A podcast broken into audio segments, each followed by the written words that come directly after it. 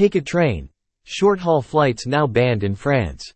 The government of France published a new decree banning short-haul flights on some domestic routes that are possible to travel by train in two and a half hours or less. As a result of new regulation, dozens of daily flights between Paris and regional hubs like Nantes, Lyon, or Bordeaux will be terminated, making short-haul travel ecologically cleaner, but longer for the passengers. For example, a trip from Paris to Bordeaux will now take two and a half hours by train versus one hour and 15 minutes by air. The ban will initially only affect Paris to Nantes, Paris to Lyon and Paris to Bordeaux routes, as trains between other domestic locations were deemed insufficiently frequent. According to government officials, new regulation was designed to help avert climate change and has been approved by the European Commission. This is a major step forward in the policy of reducing greenhouse gas emissions, Transport Minister Clement Beaune said in a press release. I am proud that France is a pioneer in this area.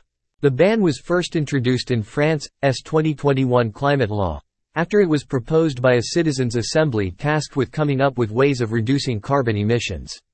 It was bitterly contested by airlines and by the Union of French Airports, who argued that it infringes on EU freedom of movement rights. The European Commission sided with the French government, ruling that member states may, where there are serious environmental problems, limit or refuse the exercise of traffic rights.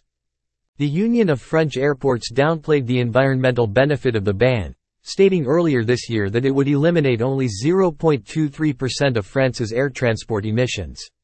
Climate activists cited a similar figure to argue that the ban does not go far enough, while other critics argued that travelers will be just as likely to take their cars instead of the train, resulting in a net increase in carbon emissions.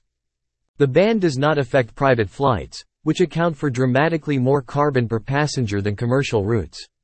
Beaune said last month that the government would introduce a climate surcharge for private flyers from next year, but Green politicians have called for an outright ban.